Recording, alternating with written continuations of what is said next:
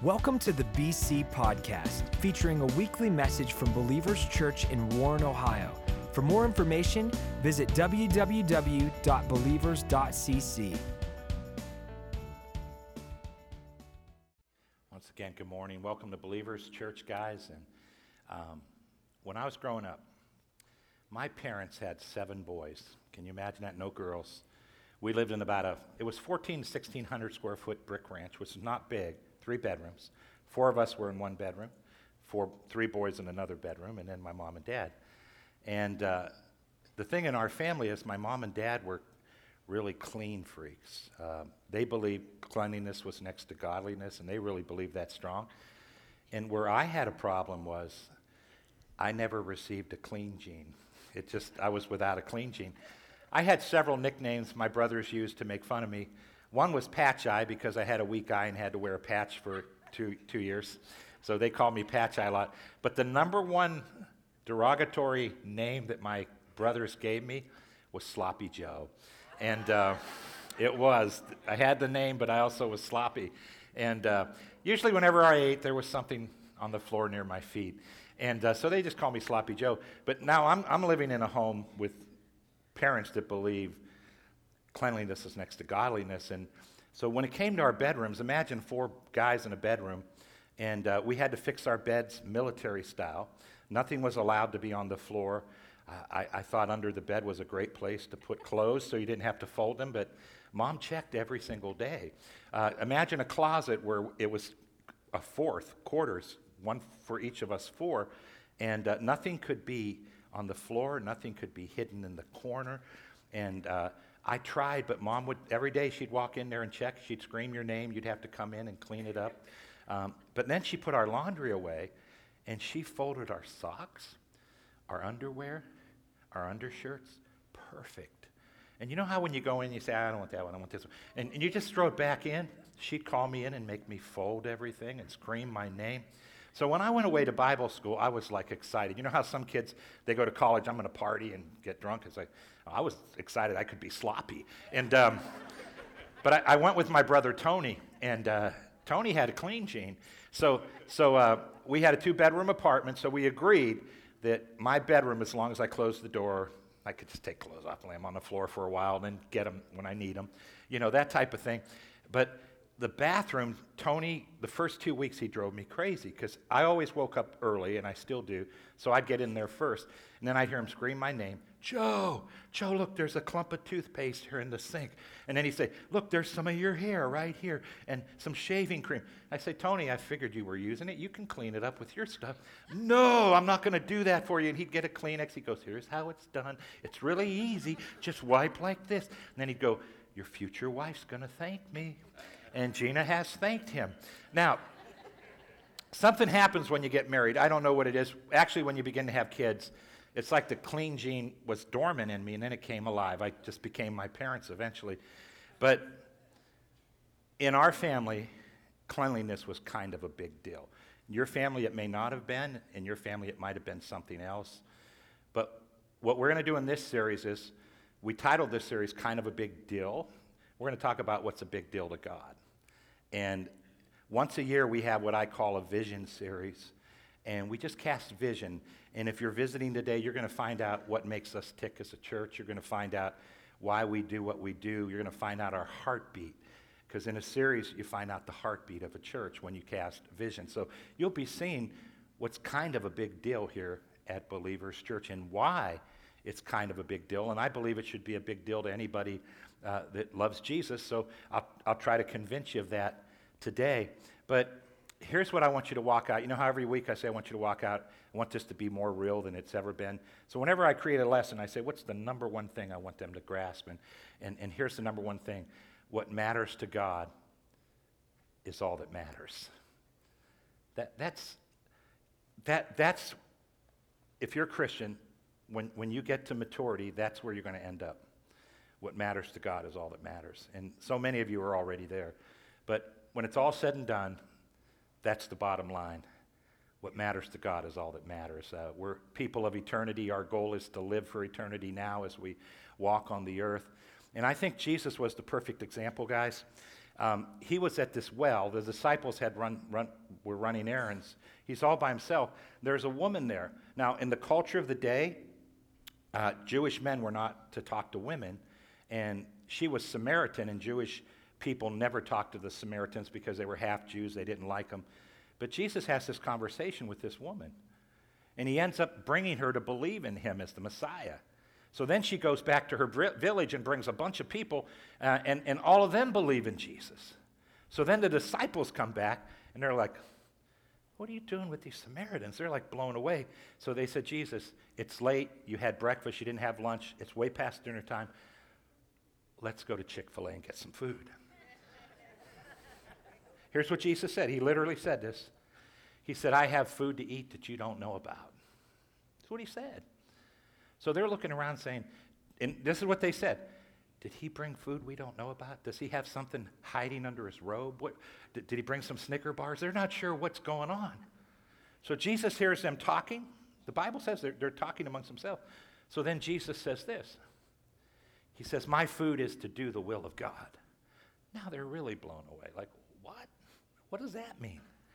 And what Jesus did in that moment, guys, is he let us know. You know how when you're starving, when you eat food, doesn't it satiate you? It gives you energy. Food gives us energy. We need it to live. Well, Jesus said there's also another type of food that won't give you energy for your body, but it will give you energy for your, your soul, for your inner man. It will, it will just get you excited and make you smile. And Jesus said, I've hooked into that. So I'm just so hooked into that. He says, I'm so excited about it. And, and they're like, What's the will of God? What's the will of God? They don't, they don't know what he's talking about. And do you know the very next thing Jesus said, right after he made that statement? The very next thing he said is he said, Look at the fields, they're ripe to harvest. And they're like, So are we going to go eat some corn raw? But then he made this statement Pray to the Lord of the harvest to send harvesters into the fields. And then they're like, Ah, oh, you're talking about people. You're talking about souls. You're talking about you just led her to believe in you and you led most of the village. They're like, ah, the light went on. They, they got it. Jesus understood all that matters is what matters to God. He understood that. And he lived that. And he really wants you and I to come to that place. So, in this first lesson of, um, it's kind of a big deal. In the first lesson, here's what we're going to talk about. This city is kind of a big deal. This city. Now, if I were to give you the amplified version, so you understand what city means, I would say the Mahoning Valley is kind of a big deal. You know, it includes Howland and Warren and Champion and Lakeview and Cortland and Hubbard and Brookfield and Poland and, and Canfield and Youngstown. It's, it's the valley, it's where you live. And we want to talk about the fact that where you live, to God, it really matters, and it's supposed to be kind of a really big deal to you and I. It's supposed to be a real big deal. Can we all agree that it's not because we have the nicest weather that it should be a big deal? Can, can, can I agree? Do we have the most sunshine all year round? No. Uh, is it because we, we have beautiful winters? Well, if you like winter, we have awesome winters. Is it because we have the most things to do here out of all the other cities in America? We have some cool things to do. You know, while we're looking for a worship leader, I always, the guys, I get on the phone with them and I, I start telling them how cool our area is. I tell them about the seasons are incredible, the four seasons, you know. Then I tell them, you know what, we're 60 miles from Cleveland, 60 miles from Pittsburgh. They're like, whoa, is there a lot to do in those? Are you kidding me? And then, then my kids laugh at me when I throw this, these kind of things out. I go, are you kidding? Cleveland? Cleveland has the number two theater district in the United States of America. That's Broadway. Number two. You know who's number one? New York City. You know who's number two? Cleveland, Ohio. You know who's number three? Chicago. You know who's number four? Los Angeles. We're, we're number two. Uh, Broadway shows. That's I, I, I, and usually worship leaders are they're like, oh, I, I like music. Uh, that's pretty cool. And and guess what, guys? 60 miles from Cleveland, 60 miles from Pittsburgh. One of those cities has a really good football team, right? Lots of championships, right? And then the other city we're rebuilding. We're going to be great soon, right? Right? Browns fans, can I have an amen for all the Browns fans? Yeah, we're going to be great soon. Um, it's not about what a city has to offer, it's about the people.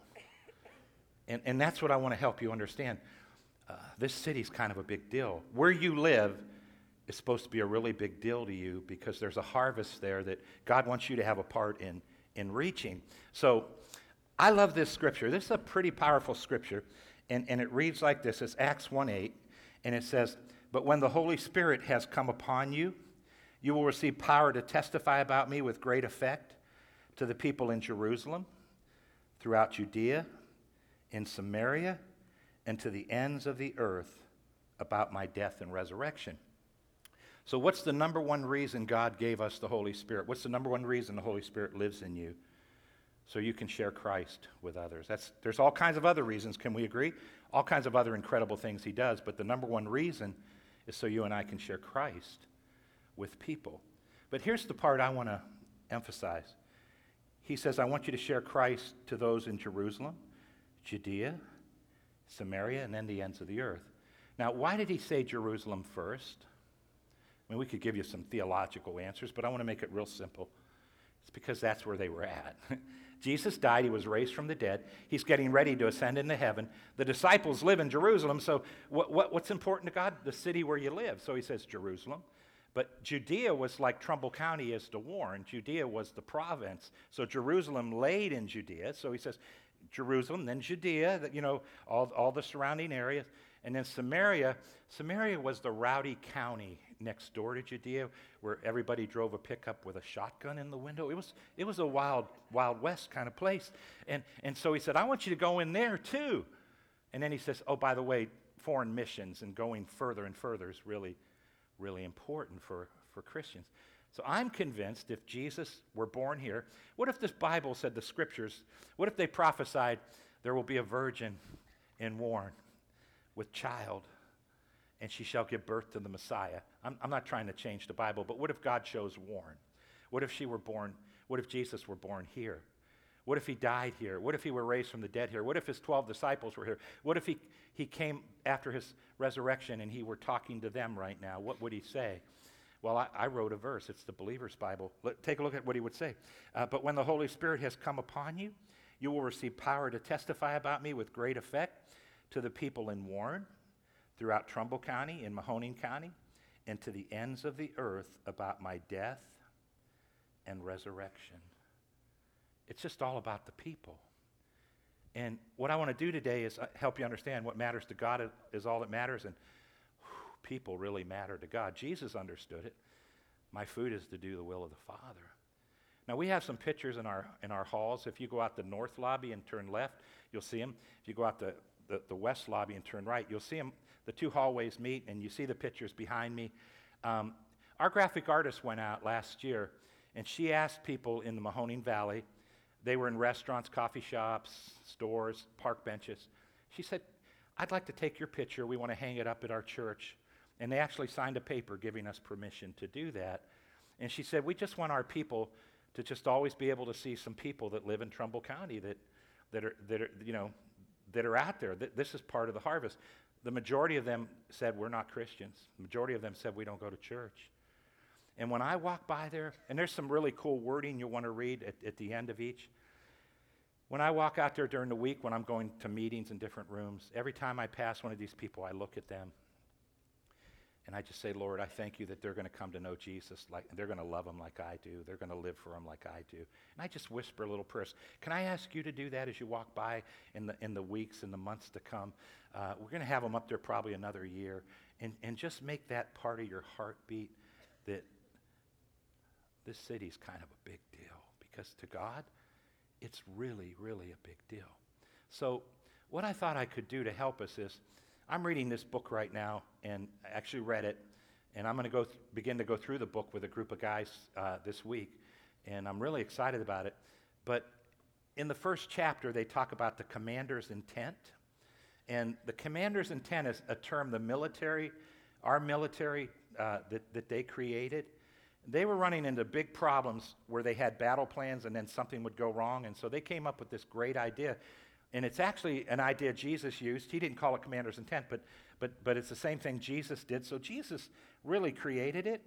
And I'm going to read some excerpts. Uh, I'm going to begin page 25 if you ever want to check this book out.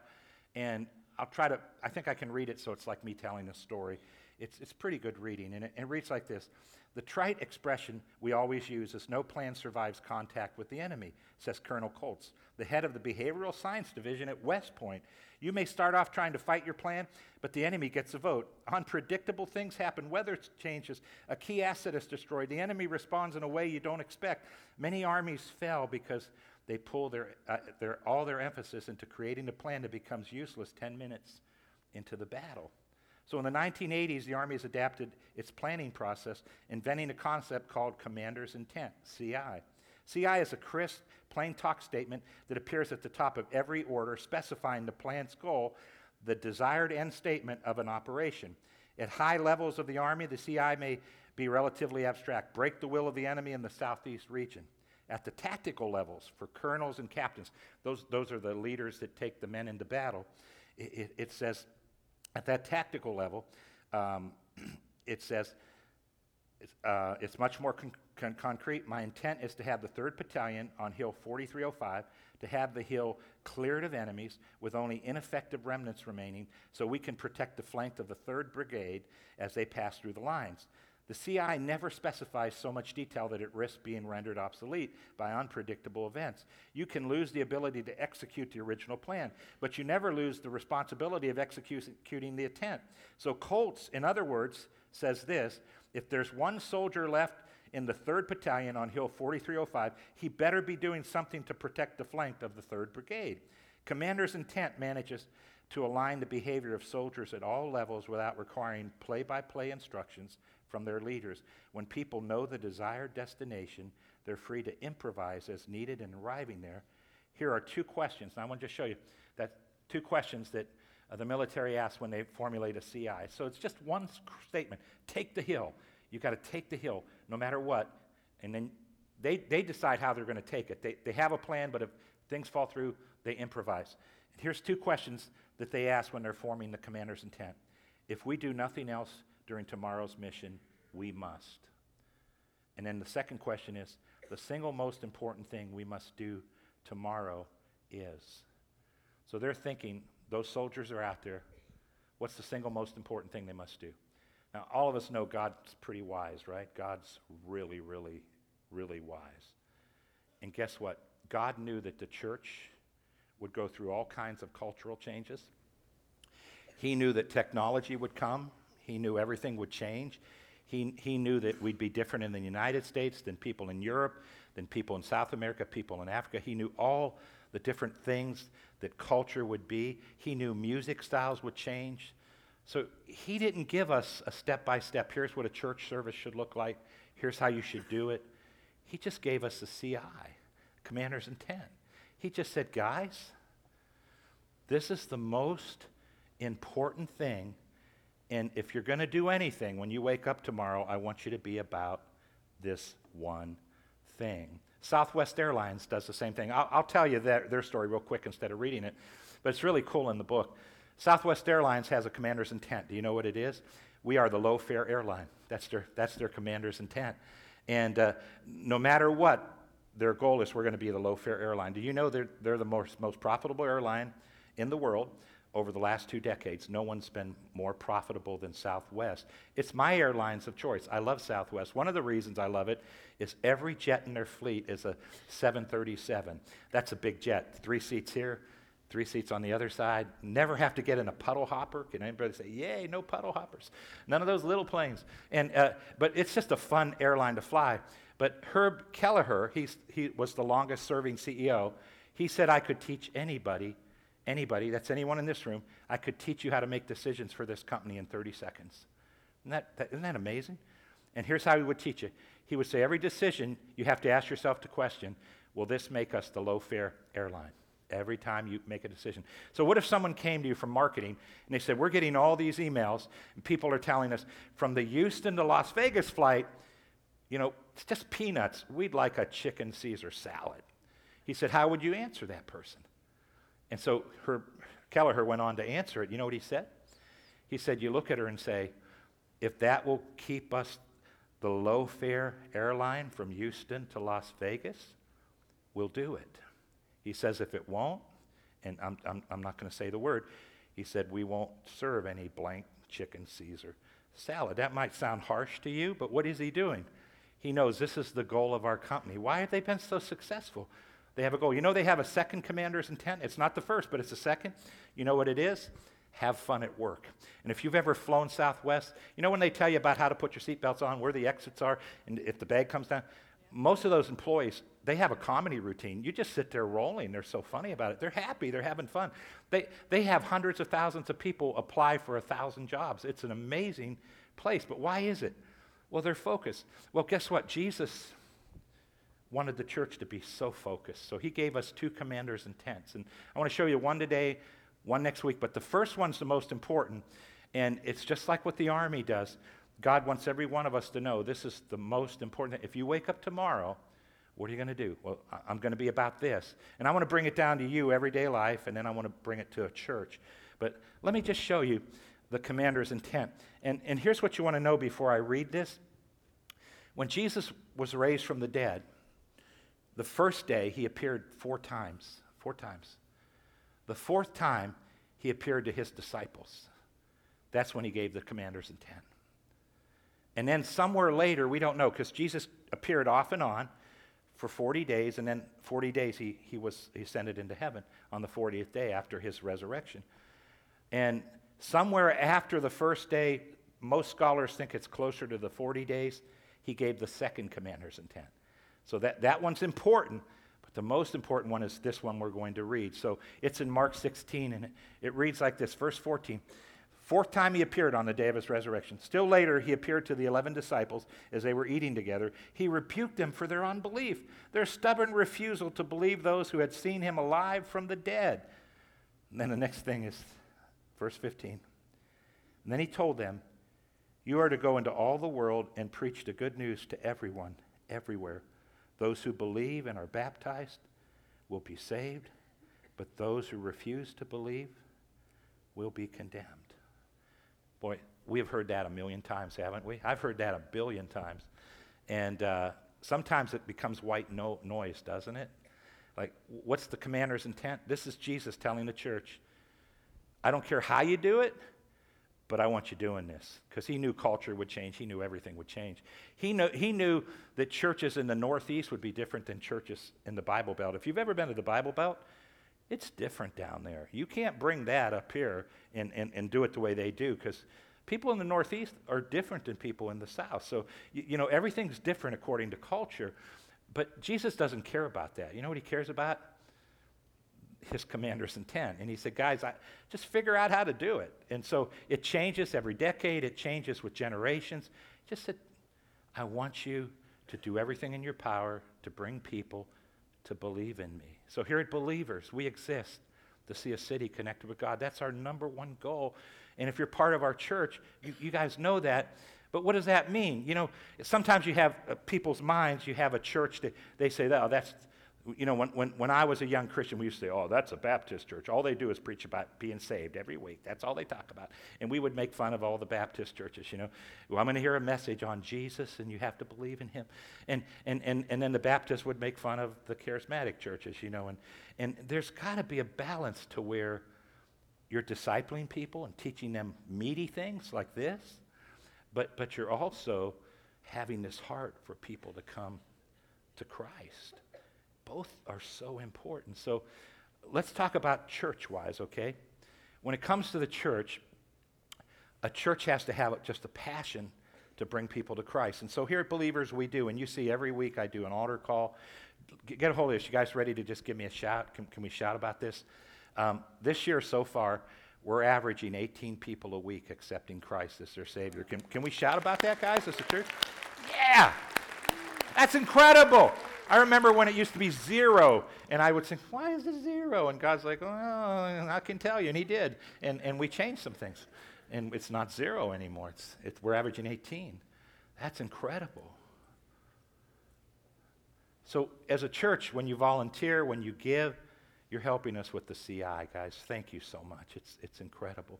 But let's talk about you as a person. Because, can I say something that's really important? You ready? Listen now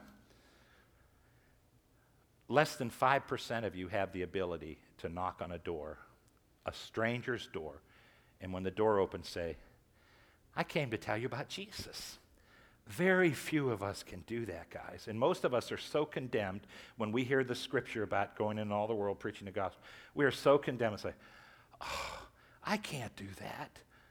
Well, well, God doesn't expect you to do that. So let's ask ourselves what does it look like if I'm going to have a passion for souls? What does it look like? How does it develop? And if you want some extra reading material, uh, Bill Hybels, in my opinion, one of the greatest pastors out there. He's, he's incredible. Uh, he wrote a book titled Just Walk Across the Room. Incredible book. Just Walk Across. Best book on soul winning I've ever read, and I've read tons of them.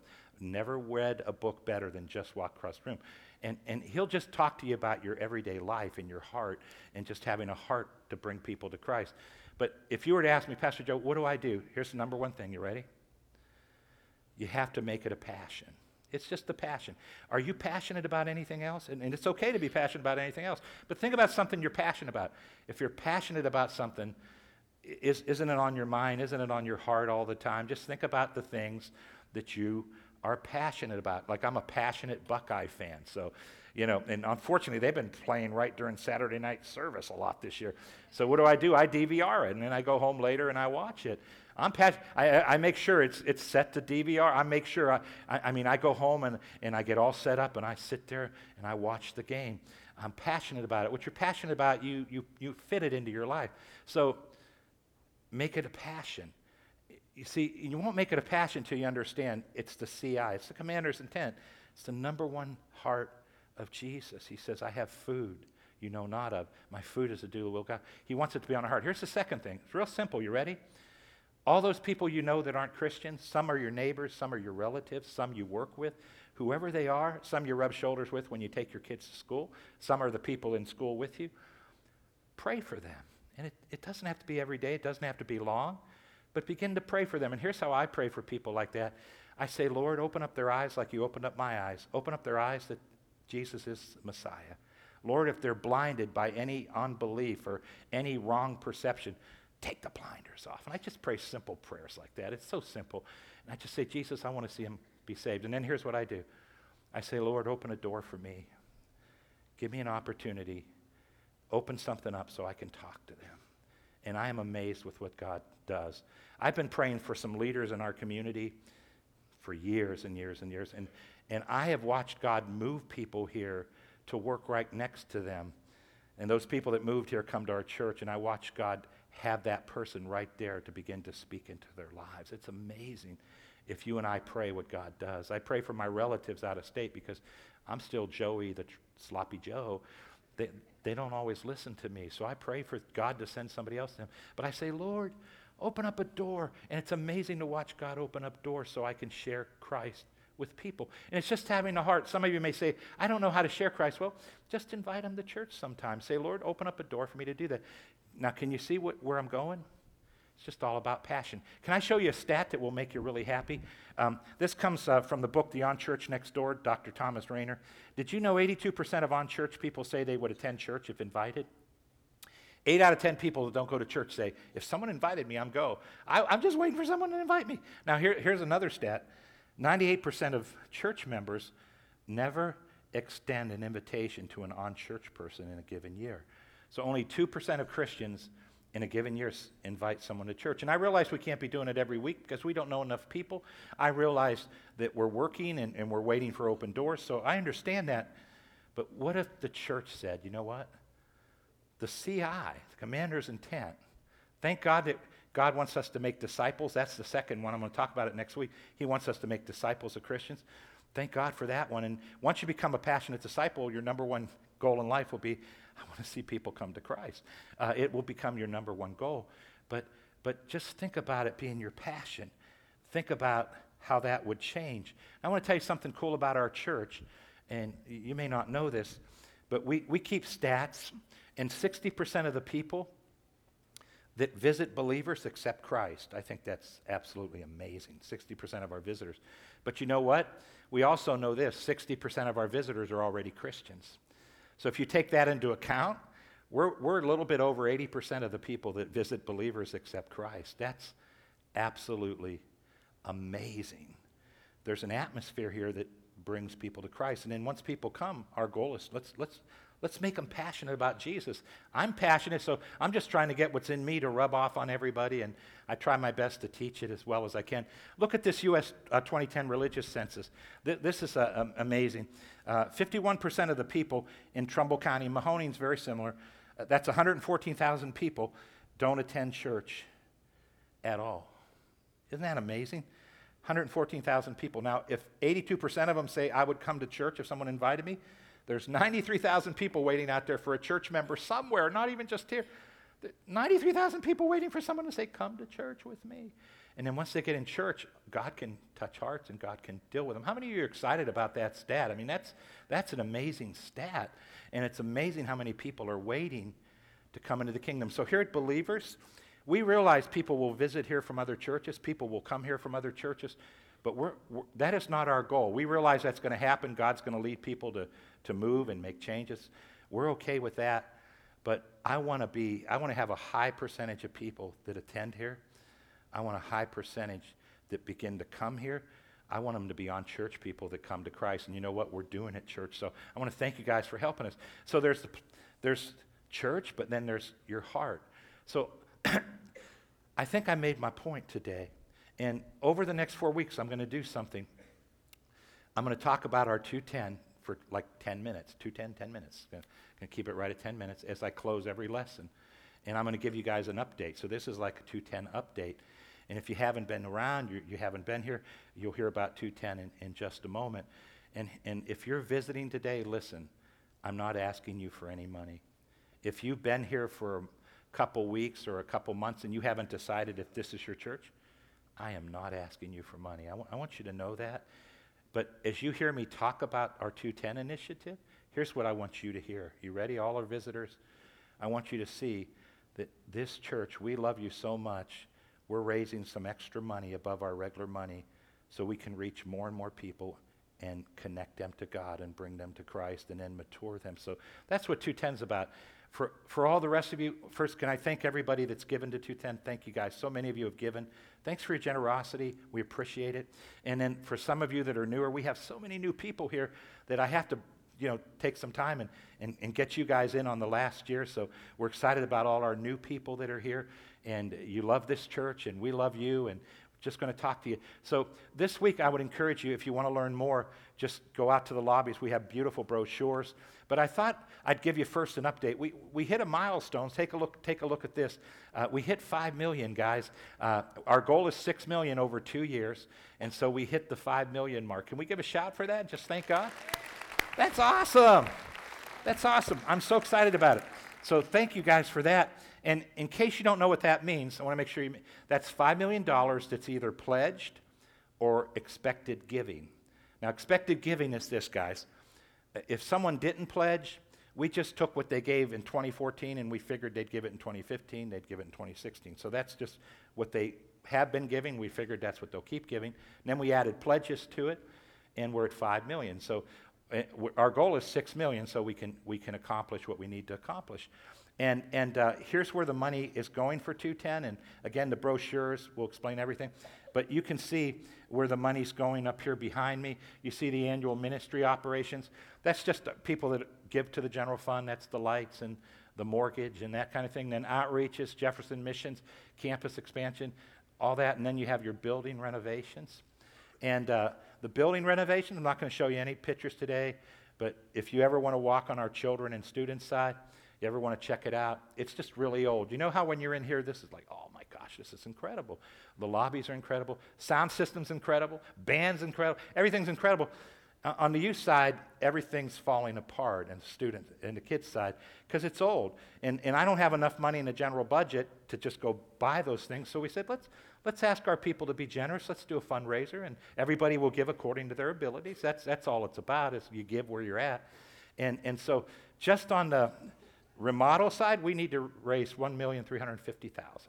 So you can see we, we have a lot of that left. We only need to raise a million more and we cover everything in 210. So I'm really, really excited about that.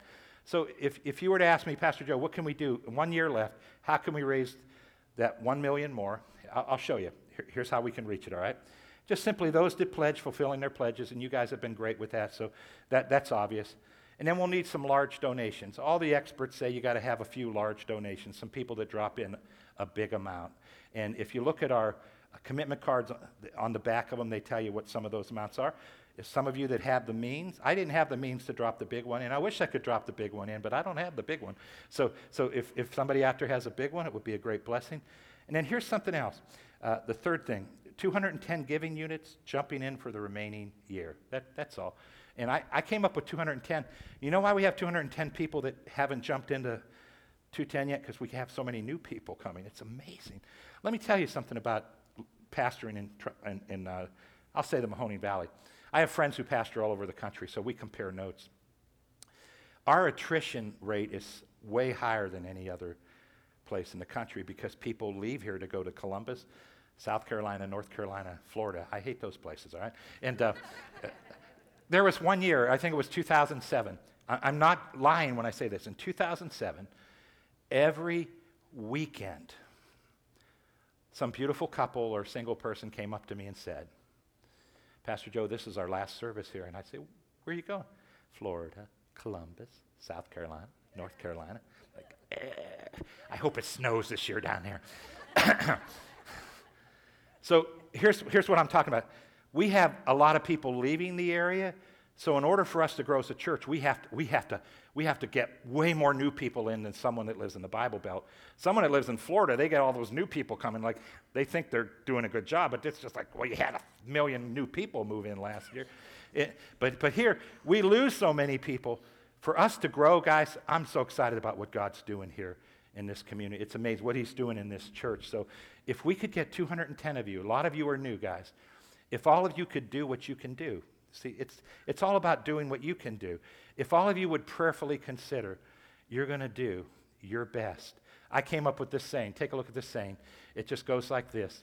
And I'll, I'll read it since it didn't come up. 210 additional giving units will, be, will help BC reach our 210 goal. And, and I don't want that to sound cold. A giving unit, it just, I didn't know any other way to explain it.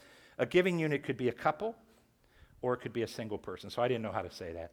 Uh, but, but if we had 210 more people jump in, man, we could reach our goal. So some of you are sitting here and you're like, ah, Pastor Joe, I can't. Listen, listen. I'm not asking for money for me. I'm asking for the church, and, and I'm just, this is what you call the ask. You know, I, I never enjoyed doing this, but it's so much easier now because I realize I'm doing this for the kingdom of God, not for Joe. And so it's become something I'm very comfortable with. But here, here's what I want to say to you I'm going to try to hit different areas, okay? If you're here and you're on a pension, God understands that. If you can throw a buck a month in, if you could throw five bucks a month in, just, just ask yourself, what can I throw in? Because God judges us according to what our abilities are. So don't, Bill, don't be condemned if you're here. I had guys walk up to me last year and they said, Pastor Joe, my, my pension just got cut by 20%. So I'm going to give less. And I look at them and say, God understands that. Don't you dare feel condemned. Just do something. If you can throw a buck in, five, you, you, ask God, what can I do? Some of you are raising families. Gina and I remember raising a family. That's expensive to raise a family. So ask yourself, what can I do at this stage in life? All of us are in different stages of life. But just ask yourself this question What can I toss in? And can I say something to you? I'm going to brag on this church. I don't know what you give, okay? So if you're out there thinking, I'm going to hide, he knows I'm not giving. I don't, all I know is what's given. I don't know the people. I don't want to know. I've had consultants tell me, you should know what people give. And I go, when I'm in that lobby, I don't want anybody to think I'm looking at them as a dollar or with a dollar sign. I want them to know all I care about is their soul. So when I see, I don't know if you gave or not, I don't know. Now, if you want me to know because you want me to know, tell me. But uh, I'm not going to look, okay? But if you want me to know what you gave, come up and say, I gave this, okay? And I'll, I'll thank you for it. I really will thank you sincerely. But I don't want you to walk out of here condemned today but, but here's the deal. If I could get 210 people to say, I'm jumping in. Some of you aren't giving at all. If you say, I'm going to start giving consistently. Some of you, maybe say, I can give more. You jump up more. We just all do our things. Can, I'm telling you, we, we can reach it real, real easy. So that's my big sell. How many of you can say, Pastor Joe, that's a good job? Give me a hand. Say, oh man, that's awesome. Yeah. No one ever hired me to go raise money. I don't know why, you know, but uh, they don't call me to raise money for them. But here's what I learned it's all a heart issue, guys. And, and God Paul raised money in the Bible, St. Paul. Everybody had to raise money because if you're doing the work of God, you have to. But to me, it's transparency and a heart issue, man. It's just about saying, hey, pray and ask God what you can do and let God do it. But now we need to bow our heads, close our eyes, and pray. Four weeks from today, guys, you'll have a chance. That if you're not connected, you'll have a chance to connect. So we'll talk more about that. But let's bow our heads, let's pray.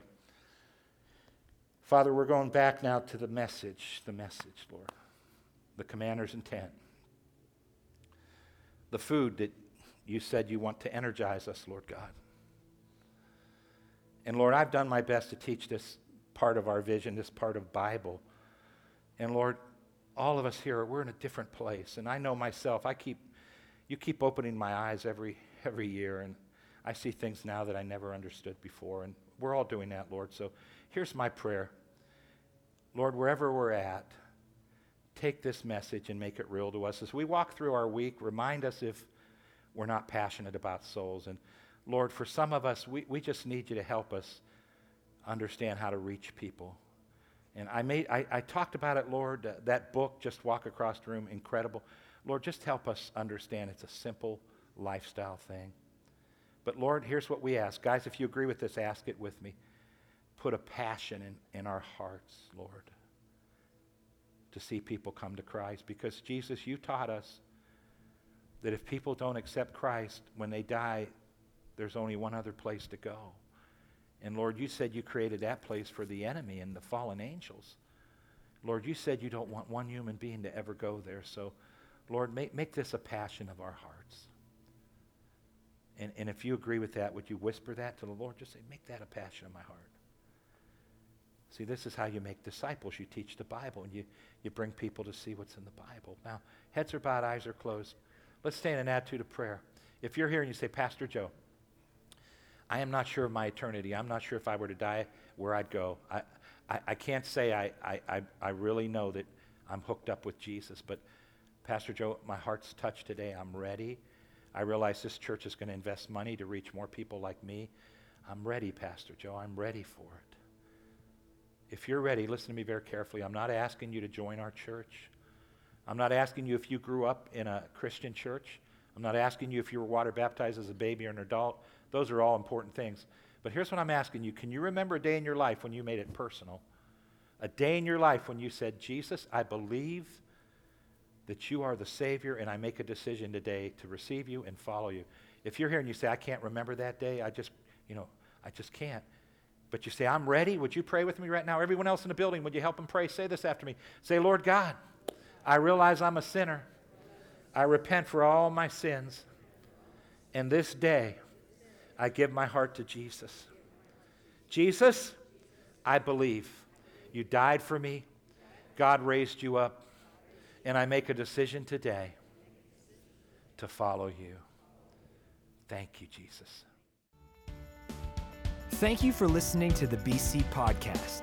Follow us at A City Connected on Twitter and Instagram to stay updated, inspired, and encouraged.